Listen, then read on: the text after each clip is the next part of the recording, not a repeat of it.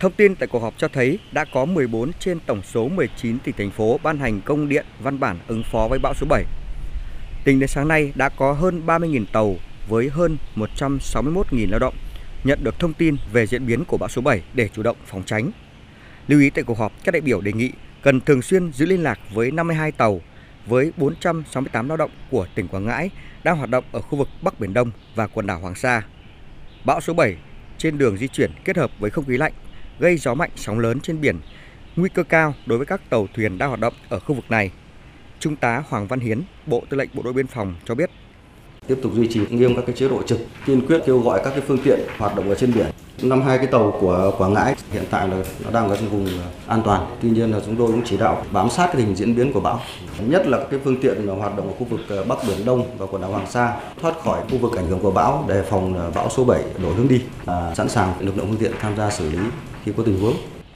Ông Phạm Đức Luận, Phó Tránh Văn phòng Ban Chỉ đạo Quốc gia về phòng chống thiên tai đề nghị Trung tâm Dự báo Khí tượng Thủy văn Quốc gia nắm chắc tình hình và dự báo chính xác để cung cấp kịp thời các bản tin phục vụ công tác chỉ đạo điều hành trong triển khai ứng phó với bão, đồng thời cập nhật diễn biến về mưa khi không khí lạnh di chuyển xuống Trung Bộ kết hợp với ảnh hưởng của bão tiếp tục gây mưa ở khu vực này để kịp thời cảnh báo cho các địa phương và người dân. Trong vòng một tháng qua, mưa liên tục ở khu vực này, đất đã bão hòa nước. Trên các sông suối hiện nay đều có chân lũ. Nếu mưa từ 50 đến 100 mm vẫn có thể xảy ra thiệt hại lớn hoặc gây ngập lụt nặng nề. Ông Phạm Đức Luận nêu rõ, bão di chuyển theo hướng Bắc, dự báo sẽ suy yếu, nhưng trên biển ảnh hưởng của bão vẫn hết sức nguy hiểm đối với các tàu thuyền, nhất là 52 tàu thuyền đang hoạt động ở khu vực quần đảo Hoàng Sa. Trên biển thì vẫn còn tàu thuyền hoạt động. Với hoàn lưu của bão thì vẫn có thể tác động đến tàu thuyền. Thì đề nghị Bộ Tư lệnh Bộ đội Biên phòng cùng với ờ, thủy sản tiếp tục giả soát kiểm đếm và hướng dẫn kêu gọi tàu thuyền thoát ra khỏi cái vùng nguy hiểm.